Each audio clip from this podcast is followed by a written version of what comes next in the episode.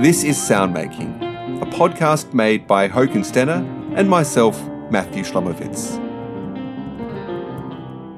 Each episode of Soundmaking features a composer or performer discussing the how and why of music they've created. For this episode of Soundmaking, I spoke with Jennifer Walshe. We chatted about her album, a late anthology of early music, Volume 1 Ancient to Renaissance. The album was released on Tetbind Records in 2020, and the Irish Times, The Wire, and The Quietus all selected it as one of their albums of the year. After this intro, you'll hear an extract from the fifth track on the album, Perotinus Organum Triplum, and at the end you'll hear the entirety of the 15th track, which is called Dowland Flow My Tears. In our chat, Jenny discussed her work with Dadabots, a duo of machine learning specialists, her experience teaching music history, and the materials for each track and how she put them together.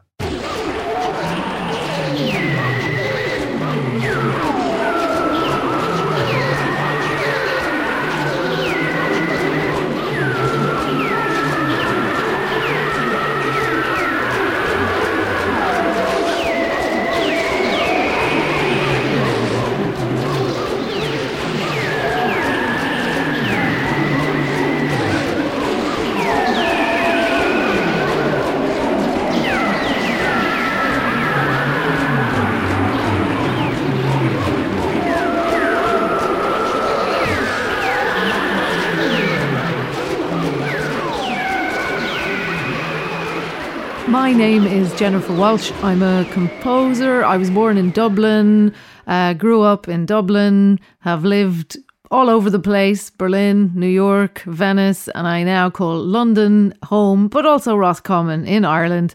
And I suppose I would say that I'm a composer, but also I make film, I write texts, you know, I um, perform as well a great deal. The music that you just heard was a version of Organum Triplum by Perotin.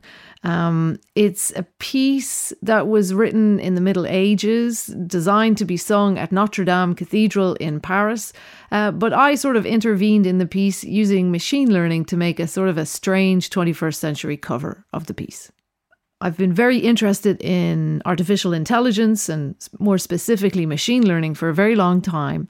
And in sort of early 2018, I was looking at the work of Dadabots and I thought the work that they did was very interesting because Dadabots do projects where they'll take, for example, they have a, a YouTube project called Eternal Doppelganger where they've taken all the music by a Canadian technical death metal band, trained a neural network on it, and then they just have this eternal um, eternal generation of technical death metal YouTube channel. I got in contact with them because I was reading about and listening to their work in early 2018 and they said, "Oh, we should do a collaboration." And when you train a machine learning network to make a type of audio or to make anything, you have to train it on a data set. You need a large number of files that it can train on so that it can teach itself to to sort of replicate and extend the sort of the space of those files.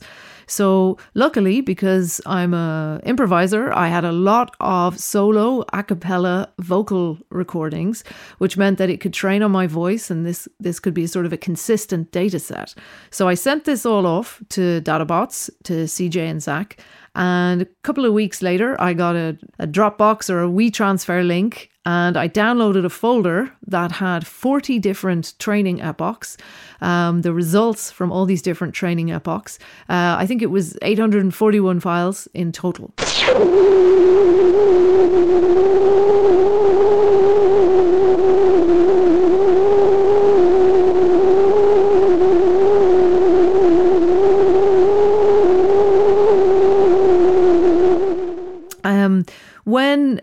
Network trains, you call each sort of run of the system where it trains and gives outputs, you call that a training epoch. And then the code is adjusted. You know, you look at the outputs, you say, okay, maybe we can try and adjust it to be a little bit better this way or that way, or even just experiment tweak the code a bit, little bit.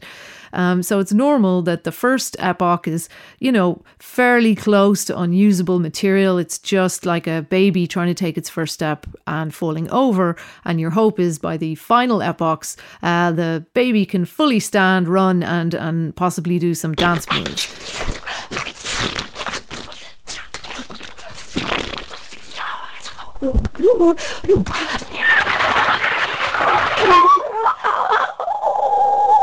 I found it very interesting that A, CJ and Zach gave me all of the training epochs because quite often, uh, you know, musicians or artists working with machine learning are only interested in the final, you know, the best version that they get, the, the one that can run and dance. Um, but I really enjoyed listening through to these files because the, the very first file was just simply um, the network going ah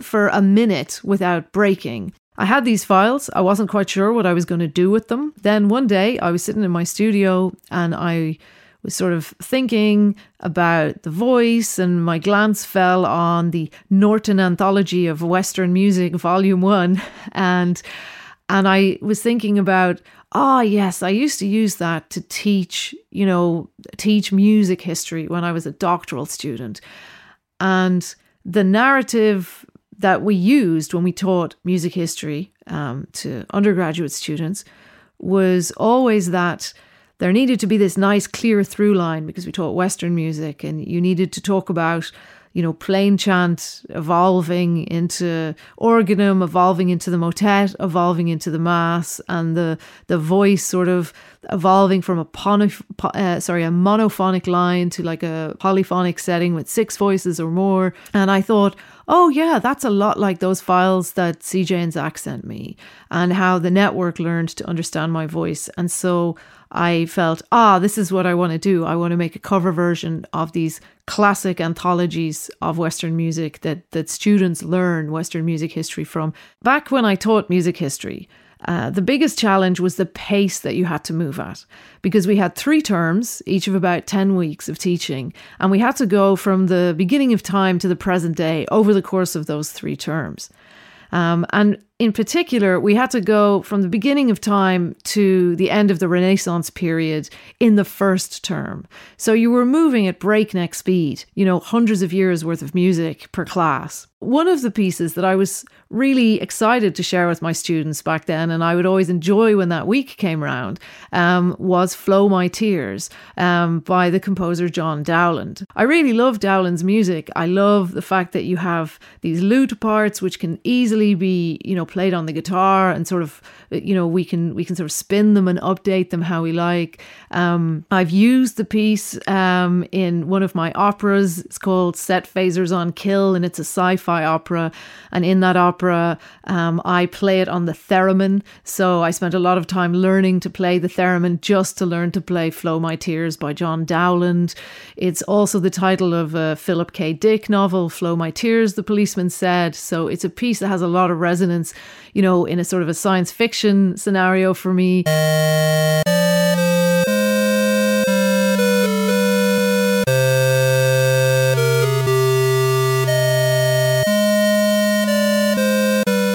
Tell you, it's tricky trying to find MIDI versions of medieval music on the internet. There's not a lot of demand for them, uh, especially for the Ars Subtilior. That's a bit of a nightmare because it's so complex the way that it's notated.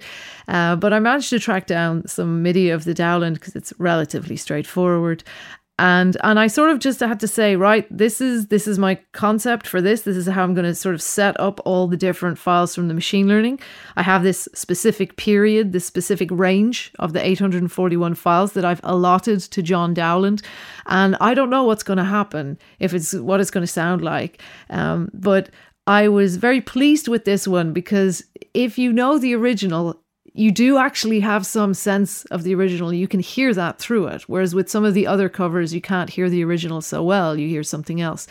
Um, and I this this this was the track that actually made me release the album because originally when I made the album, I sort of thought this is a very very very very niche interest that I have in machine learning generated early music, probably not shared by any other humans. And it's my sort of little weird project, and it may just live in a folder on my laptop.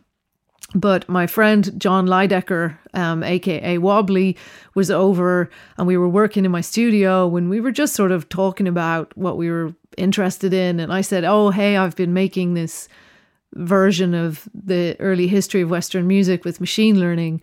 And he said, Oh, play me some. And I played him the Dowland. And he said, Yep, I can tell that that's the Dowland. You should release this, you know, and that's what made me. That's what made me put it out there.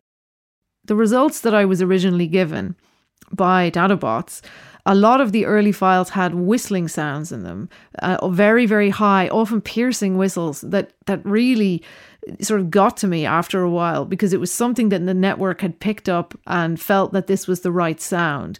And then at a certain point, you know, I'm on file 357 or something like that, the whistle just disappeared, and oh my God, what a relief. You have to just deal with where these files sit in that 841 sequence. You know, you say, okay, well, this is my John Dowland, so those files are towards the end. So therefore, I take this range and I have to draw the material from there. So that's the first thing: is you have these range of files that you're not quite sure what they're going to sound like because you're not picking them based on their sonic qualities. You're picking them based on where they are in the history of the network's understanding of my voice. Then you've got MIDI files as well, MIDI versions of the original piece where you can find them. You've also got scores to look at just to sort of remind yourself of how it all works because looking at piano roll is not the same for me as looking at like a score printed out. Then I've got my Ableton Live session and I'm sort of taking these and trying different things um, with the MIDI files, trying different things even with my own hearing. But the main thing is, is I'm trying to keep, in the case of the Dowland, I'm trying to keep this sort of structure that you can hear these sort of harmonic and rhythmic cycles and things like that. And of course, there's some plugins. Um, there's different things that I'm trying to do to make sure the different strands of it can be heard and heard well. And if those whistles appear, they're not going to be too overwhelming or too piercing and things like that we're all very used to this sort of visual aesthetic um, that emanates from sort of neural networks trying to make pictures of people that don't exist or dream, you know, D- Google Deep Dream. We've all seen these sort of images where there's weird artifacts or you know there's a picture of a person where the person has their eyes open and closed at the same time or they've an extra set of teeth so that's a sort of a visual aesthetic that I view very much part of this time in history as, you know, generative adversarial networks are working on images and trying to make them look like humans, but you're still getting these weird little mistakes and artifacts.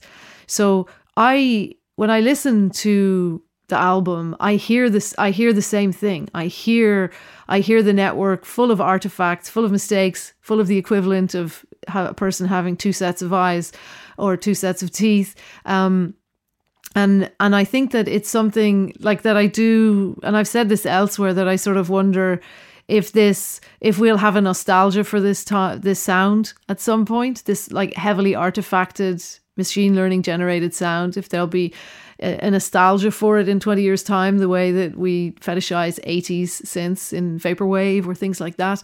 Uh, so so that feels that I, I feel like I am listening to something which sounds like now We'll now listen to Jennifer Walshe's Dowland Flow My Tears from the album A Late Anthology of Early Music, Volume 1 Ancient to Renaissance.